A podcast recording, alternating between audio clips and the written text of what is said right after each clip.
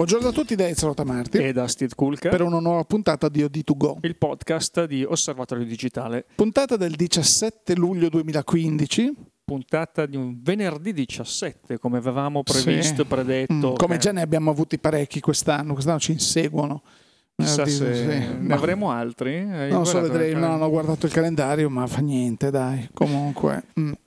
Nostro calendario che ci fa vedere ormai vicine le agognate ferie. Eh, però noi- intanto qua dalla regia ci fanno cenno, eh, ne abbiamo ancora di puntate. Oh, belli, io non ne posso più, eh. Bellissimo il podcast, ma qui bisogna andare in vacanza, no? Eh, noi andremo in vacanza, ma vedi che anche le stesse case Eh, produttrici infatti. comunque ci Eh, ma- riservano sempre sorprese. Ma perché noi siamo novità. degli italiani, quindi pensiamo solo a mangiare, a dormire, le belle donne, le belle macchine, il calcio, le vacanze, queste cose qua. Invece gli altri producono a sprombattuto. Ma eh, andiamo a vedere perché stiamo dicendo queste cose. Ah, tra l'altro anche gli italiani producono perché in questi giorni è uscita in edicola, io so che tu ti sarai già abbonato eh, a vita, una nuova testata cartacea, selfie, Non ci credo. giuro. non hai seguito le novità No, che le no, ormai per pensavo sono... non, non me ne, non me ne vogliano tutti i seguaci del Santo Padre. Già non ci credevo quando mi avevano detto sai che è uscita una nuova testata, il mio Papa, e io volevo dire una parolaccia, no? Eh, invece poi ho scoperto che era tutto vero e poi ho scoperto che un, un grande giornalista che era un mio compagno di classe, che ha fatto dei giri in una casa editrice molto nota, e adesso è finito a il mio Papa, perché sai, noi giornalisti abbiamo questi contratti che ci tutelano, dove ti dicono guarda, oh sei bravissimo, però dal lunedì non venire più in qualità di redattore di, che ne so, scienze e spazio del futuro. Eh, però se vuoi ti mettiamo a...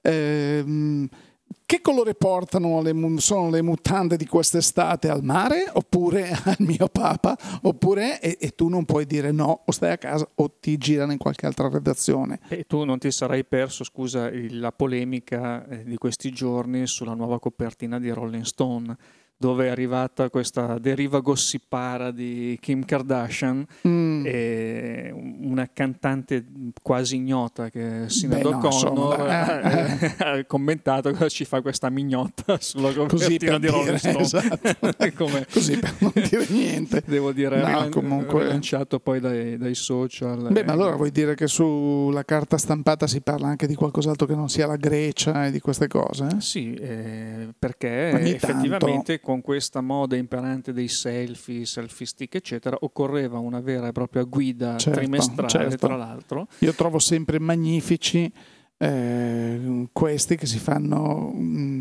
la, la foto col bastone, come chiamavamo selfie stick, no? Ecco, fantastico, sempre, andiamo sempre meglio. È un sempre segno meglio. dei tempi. Segno Tra, dei tempi, tra un po' sì, di anni sì. rivedremo eh, il, la- il secondo decennio degli anni 2000 eh, a livello di costume, di, di vita quotidiana. Secondo me il, il selfie e i selfie stick, come anche i telefonini e altre cose, faranno parte un po' del, così, dei segni dei tempi. Mm, Ma io mi farei addirittura montare un cyber occhio in modo da poter schiacciando la palpebra come succedeva nei fi- telefilm, nei film di fantascienza un tempo, scattare delle foto e poi scat- mandarle via wifi, mm, che ne so, scaricarle direttamente. Mi sembra che con Google Glass per scattare le fotografie si facesse Sì, ho così. capito, però Google Glass hanno avuto un successone che infatti siamo tutti col Google Glass. Sì, anche comunque, perché poi eh. finiva che chi aveva il Google Glass veniva inseguito e randellato. Veramente. Comunque, dopo questa amena introduzione per la puntata del 17 luglio, direi che potremmo passare al sommario che eh, anzi, facciamo, potremmo passare ai saluti, una puntatona così, eh? Cosa ne dici? O c'è bisogno del sommario? No, direi che È successo qualcosa c'è, questa perché Sì, settimana? questa settimana abbiamo avuto degli annunci di nuove macchine fotografiche da parte di Panasonic.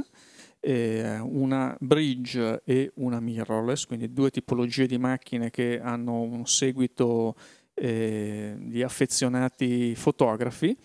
E poi parleremo anche di un, qualcosa che non riguarda direttamente la fotografia, ma che ha un impatto sui fotografi e, e non, solo. solo. sui fotografi. Certo. E, ehm, e, parleremo di, tenetevi forti, tecnologie informatiche. Aia. Una complicazione, mm. no, una cosa mm. molto semplice bene, in realtà, bene. anche con qualche curiosità. Quindi seguiteci per il resto della puntata. Allora, via con la puntata.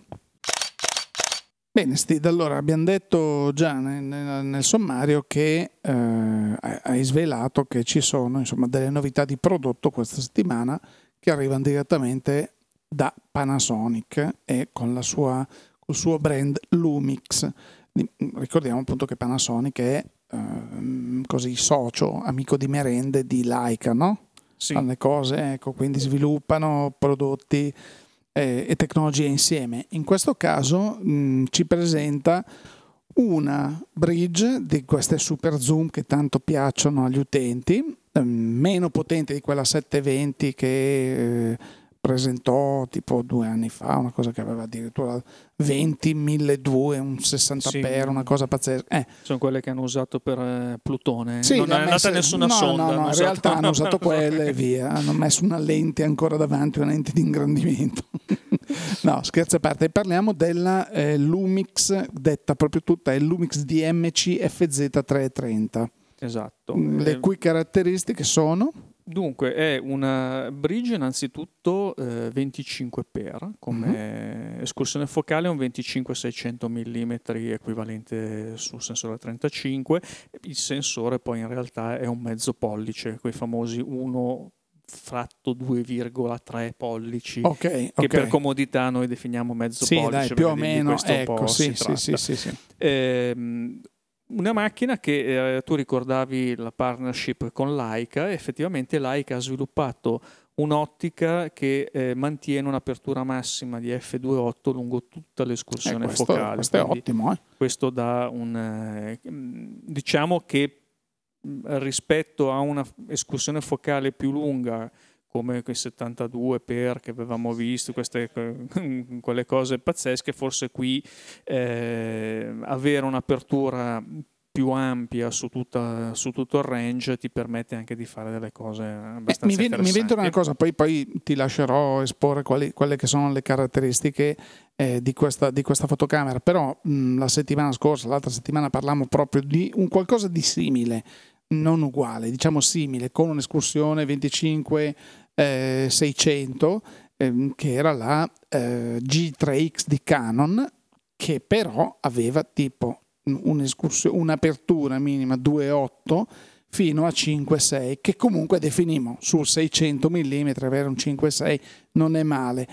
Quest, anche se vabbè dobbiamo dire subito per esempio la G3X ha un sensore da un pollice quindi è grande praticamente il doppio rispetto alla FZ330 però in questo caso abbiamo un 25-600 che è 2,8 costante, quindi direi molto buono, soprattutto in condizioni di luce scarsa, quando devi fotografare con un super tele come può essere appunto a 600 mm, questo aiuta sicuramente. Sì, eh, ma anche poi se vuoi mantenere il famoso bokeh, quindi lo sfumato, lo sfondo certo. sfocato, eh, così. Mm, il sensore, eh, ricordavi bene, è un pollice quello di eh, Canon. A 20 a 20 megapixel, megapixel, mentre questo di Panasonic è un mezzo pollice 12 megapixel, quindi rimane eh, un pochino più Poi, però, vicino. Mm, secondo me, adesso io non so esattamente il prezzo di questa macchina, quale, quanto verrà venduta, però sicuramente ci sarà una diversità perché no, ricordiamo che la, eh, la Canon G3X quando sarà disponibile in Italia, tipo agosto così, il prezzo dovrebbe testarsi intorno ai 1000 euro, quindi una macchina che comunque ha un suo perché anche a livello di costo. Credo che questa macchina non sia non sia a quei livelli. Mm, a quanto ci attesteremo qua? Dovremmo, è già stato annunciato? No, non per l'Italia, però dovremmo essere intorno ai 700 euro. Ah, beh, Penso 650-700 sì, sì, euro, sì, insomma il livello sarà quello. Quindi ecco, quindi già abbastanza... abbiamo 35-40% in meno rispetto alla G3X. Senza togliere niente a questa macchina, andiamo avanti perché comunque è molto carina da vedere in stile Panasonic che fa delle cose molto molto molto piacevoli sì. oltre che di grande qualità perché comunque tutte le macchine che abbiamo provato di Panasonic si sono sempre rivelate delle, delle, delle, delle ottime fotocamere sì, tra l'altro questa eh, mantiene il, um, quella tecnologia di stabilizzazione a 5 assi che eh, ormai eh, si è un po' affermata sulle macchine di questo certo. livello e eh, diciamo che come ormai ci possiamo aspettare da Panasonic e non solo, ma è una tendenza che eh, ormai è assolutamente esplicita nel caso di, di questo produttore, abbiamo il video 4K QFHD. Ah, però con tutte quelle funzioni eh, collegate al 4K come il burst shooting, il pre-shooting, sono tutta una serie di funzioni che permettono di avere mm, un tot di frame prima, un tot di frame dopo in 4K per poter fare i video, per poter fare la foto dal video, il video dalla foto, cioè, sì, sì, sì,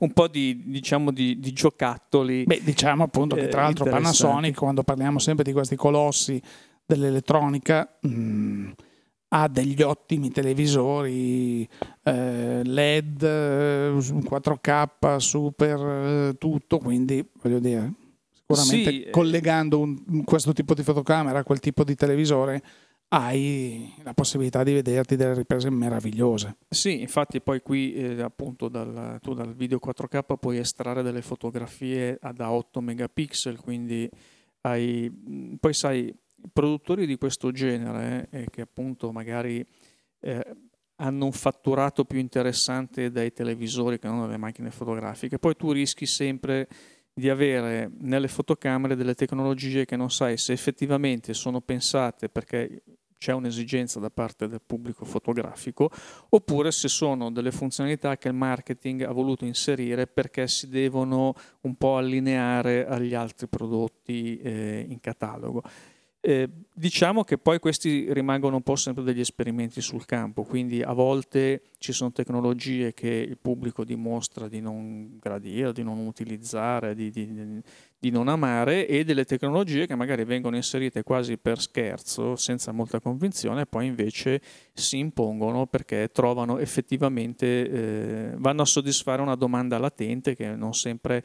Eh, i fotografi hanno la coscienza ah, no, di avere. Certo. Ma sai, magari un po' anche adesso, così facendo un po' l'avvocato del diavolo, può essere un po' che il marketing spinga per dire, eh, dato che abbiamo i televisori 4K, ehm, continuiamo sulla scorta di questo entusiasmo, perché poi ci sono gli entusiasti, gli amatori di questo tipo di elettronica dove ah, esce il 4K, sì sì, mi compro subito qualche, un apparecchio 4K, mh, mm, tra sette mesi eh, o meno, quando ci sarà il CES di Las Vegas, eh, questi arriveranno, ecco l'8K, ecco che subito ci saranno quelli che eh, ancora vediamo i film in HD, però già si sono comprati il 4K, si compreranno l'8K e così. In questo caso mh, mm, poca spesa, tanta resa, come si suol dire, con una macchina che comunque mh, mm, sembra degnissima, almeno sulla carta, eh, hai anche la possibilità di girare in 4K, perché no? Ecco non è una macchina che potremmo avere prima di partire per le vacanze perché eh, sarà poi questa, disponibile infatti. nel mese di agosto, quindi di solito le bridge sono delle macchine eh, che vanno per la maggiore soprattutto prima delle vacanze perché sono macchine che delle, garantiscono delle buone performance a tutti i livelli pur essendo eh, compatte poi nelle loro dimensioni, leggere, l'obiettivo è fisso quindi non ci sono grossi eh, problemi di doversi Te la porti ovunque è una macchina all round perché questa qua ti, ti assicura delle delle buone prestazioni a livello di grandangolo e a livello di, di super tele. Per cui c'è da dire una cosa: che ovviamente i giapponesi, mh, mm, come Canon, come Panasonic, come gli altri, si curano veramente poco dell'estate dal punto di vista vacanziero degli italiani perché sanno benissimo che in tutto il mondo gli altri fanno le vacanze quando possono e quando capitano. Siamo ancora noi che invece eh, pensavamo qualche anno fa di esserci, detto, ah, ci stiamo europeizzando ci stiamo europizzando perché la gente non ha più i soldi per andare in vacanza ad agosto, però se potesse e se può tac, sceglie, ovviamente agosto ci fermiamo. Come... Anche se non so che tempo farà ad agosto, ma vedendo che tempo sta facendo adesso a luglio, sarebbe forse meglio andare in vacanza a luglio.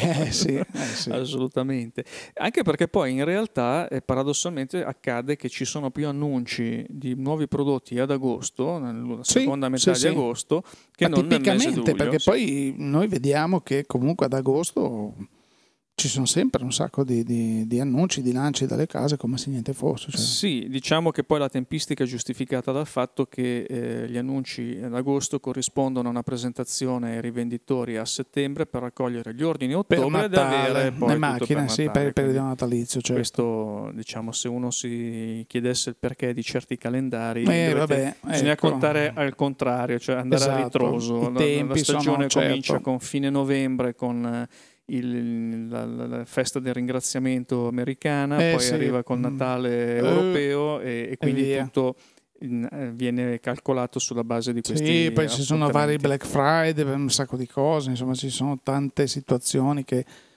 hanno una corrispondenza anche a livello di calendario. Dopo la Panasonic Lumix FZ330 c'è un altro eh, prodotto, sempre Lumix DMC GX8, che è credo l'evoluzione della GX7. Sì, quindi qui adesso eh, rientriamo nel campo della mirrorless eh, con una macchina che ha un sensore da 20,3 megapixel. Micro 4 terzi in questo Micro caso. 4 terzi, assolutamente. Ricordiamo appunto Olympus e Panasonic sono i seguaci di questa filosofia di vita fotografica che è quella del sensore micro 4 terzi. Dove tra l'altro chiaramente poi le ottiche sono compatibili. Intercambiabili, spesso sì. non è solo il sensore ma poi anche l'attacco. No, no, l'attacco, certo. Diciamo un po' tutto, la, la piattaforma, un po' tutto il sistema. Anche se poi, come abbiamo visto mh, da parte di Olympus, se vuoi ottenere alcune funzionalità le puoi ottenere solo ed esclusivamente con quel tipo di ottica che guarda caso è quella fatta dalla casa produttrice anche del corpo della fotocamera. Sì, però cercano di tenersi cercano, un po' esatto, però diciamo che in linea di massima se trovi un'ottica Lumix e eh, la vuoi mettere sulla tua macchina Olympus o viceversa lo puoi fare. In questo caso che, che cosa abbiamo di diverso dalla GX7? Ma diciamo che rispetto alla GX7 eh, direi che è cambiata completamente l'impostazione ergonomica della macchina, quindi tutte le ghiere e i pulsanti sono completamente spostati con anche delle soluzioni abbastanza innovative rispetto alla linea G o GX. E, mh, abbiamo eh, per la prima volta eh, viene inserito un sistema di stabilizzazione duale, quindi sia la stabilizzazione del corpo che la stabilizzazione dell'obiettivo. Quindi, Però. Eh, da vedere poi sul campo eh, come questi due sistemi possono lavorare Insieme. in sincronia eh, quanto bene e non disturbarsi a vicenda. Penso che però insomma, Panasonic su questo abbia fatto chiaramente le sue belle prove. Quindi sarà interessante vedere nel momento in cui arriverà, perché qui parliamo di una disponibilità eh, fine agosto-settembre di, di questa macchina, quindi dovremmo aspettare un pochino. È un, eh, è un passo avanti in un'area eh, alla quale le case produttrici stanno dedicando sempre più attenzione, cioè ci sono aree come la- l'autofocus, anche in questo caso abbiamo la velocità di autofocus che è stata ulteriormente migliorata, si parla di un 30% rispetto alla GX7 Eh, di poco. performance in più con dei sistemi completamente diversi, anche per esempio il tracciamento, eh, diciamo quello che il servo AF per intenderci, Certo, quindi il- certo. il, tracciamento Del- della messa a fuoco. sì. messa a fuoco su soggetti in movimento eh, che prima veniva effettuato semplicemente ehm, sulla base del colore del soggetto in movimento. Qui adesso c'è un sistema molto più complesso che mh, tiene conto anche dei vettori di movimento, la profondità, cioè varie, varie altre cose. Quindi sono un po' sono quelle aree magari che non sono molto mh, glamour quando si parla Certo, di prodotti, sono, ma che poi non sono fanno, recepite immediatamente. ma fanno ma- veramente la differenza eh, quando poi quando- usi la macchina, della macchina, sì. macchina. Quindi questo Poi se non vado errato, questa macchina ha una grossa eh, innovazione a livello del, del display posteriore, per esempio, che mh, sulla GX7 era parzialmente tiltabile, cioè mh, comunque eh, ribaltabile, come di, Sì, allora mentre la GX7 aveva questo display che usciva, eh, veniva verso il, il, fotografo e poi poteva essere inclinato leggermente verso l'alto e verso il basso, qui invece abbiamo un sistema completamente diverso, eh, libero, dove abbiamo 250 gradi di libertà mh, in verticale, quindi alto-basso, e 180 gradi invece nel, nel, laterale, quindi si può, questo è fatto per i famosi selfie. Certo, certo. Beh, non solo, perché comunque serve è molto comodo quando magari devi girare del video, perché credo che possa girare il video anche questa macchina, giusto? E chiaramente è come uno ci si può aspettare, uno si può aspettare, abbiamo video 4K anche in questo caso, quindi tanto per ribadire. Sì, mm, c'è da dire una cosa interessante sulla GX7 era il mm, mirino che poteva essere ribaltato verso l'alto e per utilizzare la macchina stile un po' come le, le medio formato no? che hai il mirino a pozzetto. In questo caso come c'è replicato anche qui? In questo caso abbiamo ancora questa possibilità eh, di un mirino eh, elettronico che promette una reattività ancora migliore. migliore. Non adesso non vorrei ripetermi, ma anche questa è una delle aree dove i, i, produttori di mirrorless soprattutto stanno dedicando molti investimenti perché è uno degli elementi poi chiave nella scelta dei, sì, sì, sì. fotocamere perché il mirino, un mirino EVF, un mirino elettronico non sufficientemente reattivo diventa fondamentalmente inutilizzabile. Sì, ma no, poi ti fa, io mi ricordo in passato quando cominciavano a proporre i primi electronic viewfinder, appunto gli EVF, però la qualità, la, la, la qualità dell'LCD interno era bassa, tu avevi delle latenze nel senso e inquadravi sembrava bellissimo, appena ti spostavi mh, non si aggiornava praticamente in tempo reale la visione ed era a volte molto fastidioso fino a, invece a oggi quando abbiamo dei mirini che sono non te ne accorgi neanche che sono elettronici ormai. Sì, guarda, qui noi abbiamo addirittura 2 milioni e 360 esatto, esatto, come quello questo... che c'è su Leica Q per intenderci, che è una macchina, adesso io non so quanto costi questa nuova GX8, quanto sia il prezzo annunciato, però stiamo parlando dello stesso mirino messo su una macchina da 4.000 euro, insomma. Sì. Quindi ecco, vuol dire che la qualità è... c'è. Ecco, una cosa invece che è stata tolta rispetto alla GX7 eh, è il flash. Ah, il flash sì, nel senso flash che, rimane, che esatto, sì. rimane la slitta eh, sì. per gli accessori, per i flash, per altre cose ehm, come sugli altri modelli, non c'è più questo flash a scomparsa che era proprio sì, un sì, piccolino però c'era. che comunque comodo c'era e poteva essere utile. Qui è stata fatta una scelta eh, proprio di probabilmente anche per la compattezza della macchina dal momento sì, che... che hanno rivisto appunto anche la, il posizionamento delle ghiere perché adesso eh, nella GX8 c'è una specie di impugnatura eh, di grip anteriore che incorpora il pulsante di scatto che prima era nella parte superiore e poi ci sono delle nuove ghiere, addirittura una concentrica dove eh, credo tu possa correggere l'apertura EV e eh, scegliere la modalità di scatto. Sì, eh, hanno rivisto un po' anche mm, appunto il, il, il, layout delle ghiere. Diciamo che hanno preso un po' in questo, mm, hanno preso il modello Fuji che ha una soluzione di questo genere e senz'altro sì, ergonomicamente questo grip eh, sul, con l'impugnatura per la mano destra col pulsante di scatto aiuta. Eh, aiuta. E questo devo dire una cosa, una tendenza che eh, sto vedendo sempre più più frequentemente nelle mirrorless che diciamo fino a un certo punto erano macchine che si proponevano soprattutto per la compattezza, cioè quindi il, val- il valore della compattezza, della leggerezza era uno dei cardini su cui si basava la proposta mirrorless.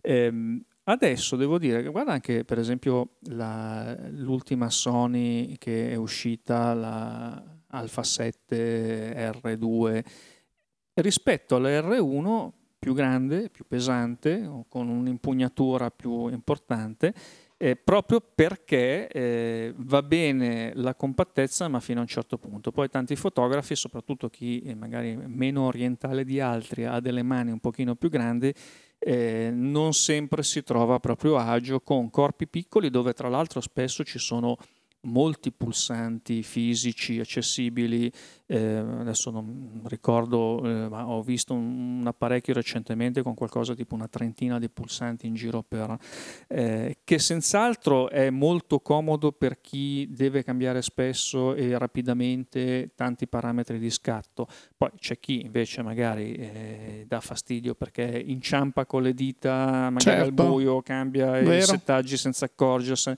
e tutto sommato magari non ha questa grande necessità di cambiare costantemente i parametri di scatto e quindi va benissimo che siano tutti nascosti in fondo a menu eh, accessibili dal, dal, display posteriore. Quindi si sta creando anche nel, nel settore mirrorless un po' questa differenziazione, rimangono sempre macchine eh, compatte, piccoline, mh, comode, pratiche, eh, se vuoi anche tascabili, ma si stanno diffondendo anche questi modelli che sono un pochino più grandini e a quel punto diciamo che la differenza di compattezza di peso rispetto alle reflex va diminuendosi perché nel frattempo le reflex, almeno quelle entry level, cosa hanno fatto? Hanno ridotto i volumi e i pesi, quindi diciamo che vanno un sì, po' ci sono a... dei punti d'incontro. A volte mi viene da chiedere come facevamo con le macchine analogiche un tempo che erano prive di grip, non parliamo di quelle dei nostri padri, Steve, perché erano proprio totalmente meccaniche eh, ed erano delle macchine così dei, dei, dei, del rettangolo, dei parallelepipedi con un po' di così stondatura ai lati, punto. Adesso invece l'ergonomia, così, però sono cose simpatiche. Sì, diciamo che oggi sai, c'è anche più attenzione verso il design, verso l'ergonomia, sono cose che magari negli anni 60 erano un po' di là da venire, eh, almeno in, questo, in, questa fascia di prodotti. Eh, adesso diciamo che eh, la buona notizia è che qualunque esigenza o preferenza un fotografo possa avere, bene o male trova, trova la risposta sul mercato. Sì, e anche sì, questa sì, differenziazione credo che sia essenziale per le case produttrici per poter stare su un mercato che ha dei volumi che non sono più quelli di qualche anno fa, pur essendo sempre maggiori rispetto, ricordiamolo sempre, Appunto, ai, ai, tempi ai, che furono. ai, tempi che furono. Quindi anche gli anni migliori dell'analogico erano comunque mh, più bassi come, rispetto a quelli odierni, come sì. volumi venduti rispetto ai tempi di crisi odierni. Allora, seconda parte del, del sommario parlavamo di mh, qualcosa di software. Eh, qualcosa di software che ha un nome che abbiamo appena citato con la GX8 che non ha più il flash in questo caso non si tratta di hardware ma di software, appunto, di un flash ma software. Esatto, parliamo di flash, quella tecnologia che viene utilizzata ampiamente sul web. Eh, per, eh, a scopo multimediale interattivo eh, che è da sempre ha dato mm, problemi di vulnerabilità, di consumi delle risorse, tant'è che per esempio Apple quando sviluppò i suoi primi dispositivi iPad iPhone decise di non supportare questa tecnologia, che è sempre stata un po' eh, diciamo mm, così poco amata da, dai webettari, anche perché è una tecnologia che pur essendo utilizzata molto sul web non è una tecnologia nata per il web. Adesso che cosa è successo? Come avrete potuto leggere e sentire anche nelle ultime due settimane, perché un po' se ne è parlato anche al di fuori del giro degli addetti ai lavori, c'è stato questo, eh, questo hackeraggio che ha coinvolto una società di Milano, Hacking Team, eh, specializzata nella produzione di software spia. Questo software spia che è stato messo, dato in pasto un po' al pubblico, disponibile oggi codice, come codice sorgente a disposizione di chiunque lo voglia andare. Sì, perché questi erano quelli che avevano come password password. Esattamente, Quindi, proprio sì, loro, sì. Eh, brillantissimi. E questi software spia che cosa fanno? Fondamentalmente sfruttano delle vulnerabilità sconosciute per poter entrare nei computer, nei telefonini eh, altrui. Eh, adesso che il codice sorgente di questi software è disponibile, si è potuto vedere quali vulnerabilità ignote venivano sfruttate e eh, chiaramente si stanno cercando di mettere un po' le pezze eh, a queste falle. Flash è una delle tecnologie più ampiamente sfruttate e tant'è vero che subito era apparso evidente la presenza di una di queste vulnerabilità cosiddette zero day, quindi del tutto ignote, che è stata poi neutralizzata nell'arco di tre giorni, credo, da Adobe. Ma poi ne sono venute fuori altre, eh, un'altra eh, già neutralizzata, un'altra ancora che credo stiano neutralizzando adesso. Però questa cosa, insomma, è stata un po' la, la, goccia che ha fatto traboccare il vaso, nel senso che già da tempo da più parti, eh, come appunto già fece Apple eh, all'epoca, eh, tanti eh, chiedevano un po' la scomparsa, dismissione, di, la dismissione sì. di, di, Flash del web.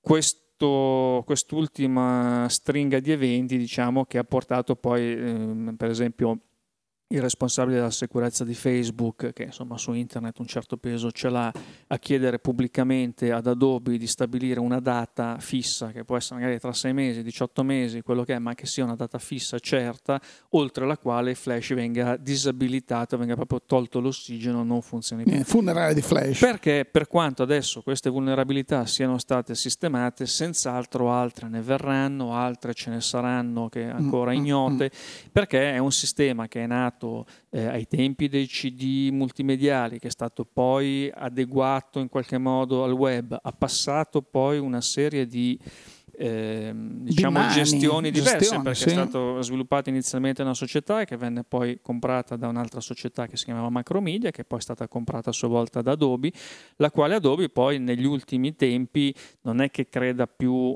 neanche lei tanto a Flash, anche perché Flash una volta magari poteva essere l'unica alternativa se si volevano fare certe cose, certo. tipo anche i video stessi. Oggi c'è uno standard che è HTML5 che prevede molte funzioni che una volta solamente Flash e il suo omologo di casa Microsoft che è Silverlight potevano offrire come Microsoft un paio di anni fa ha detto guardate Silverlight eh, noi continueremo a mantenerlo ancora per un po' ma non svilupperemo più nuovi release quindi è una tecnologia che va a morire perché c'è HTML5 Adobe stessa ha messo a disposizione dei tool che permettono di convertire Flash in HTML5, quindi un po' diciamo che questa tecnologia che già si stava avviando verso un lento, era avviata verso un lento declino, magari gli avvenimenti delle ultime settimane hanno, hanno accelerato un accelerato po' il processo. Sì, beh, non credo che Adobe abbia adesso dei piani pieni di programmatori che sono lì a sviluppare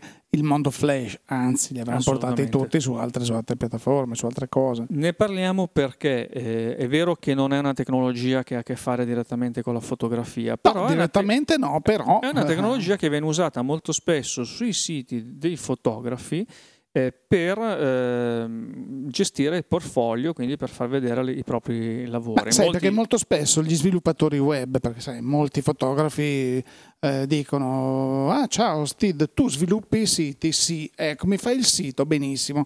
Tu sei uno sviluppatore un po' così, un po' cialtronesco perché eh, sei abituato e dici ma sì, lo faccio in flash, è bello, una vetrina, pim pum pam, così, tutte robe simpatiche però poi cosa si rischia? A, di non, che non lo veda nessuno, perché poi oggi tu usi tutti i tablet, usano, eh, non vedono il tuo sito, se tu hai un sito in flash e non lo vedo, tu vieni a proporti come, come possibile fornitore di servizi, ma io non vedo quello che fai, eh, gioco forza che vado da un'altra parte, giusto?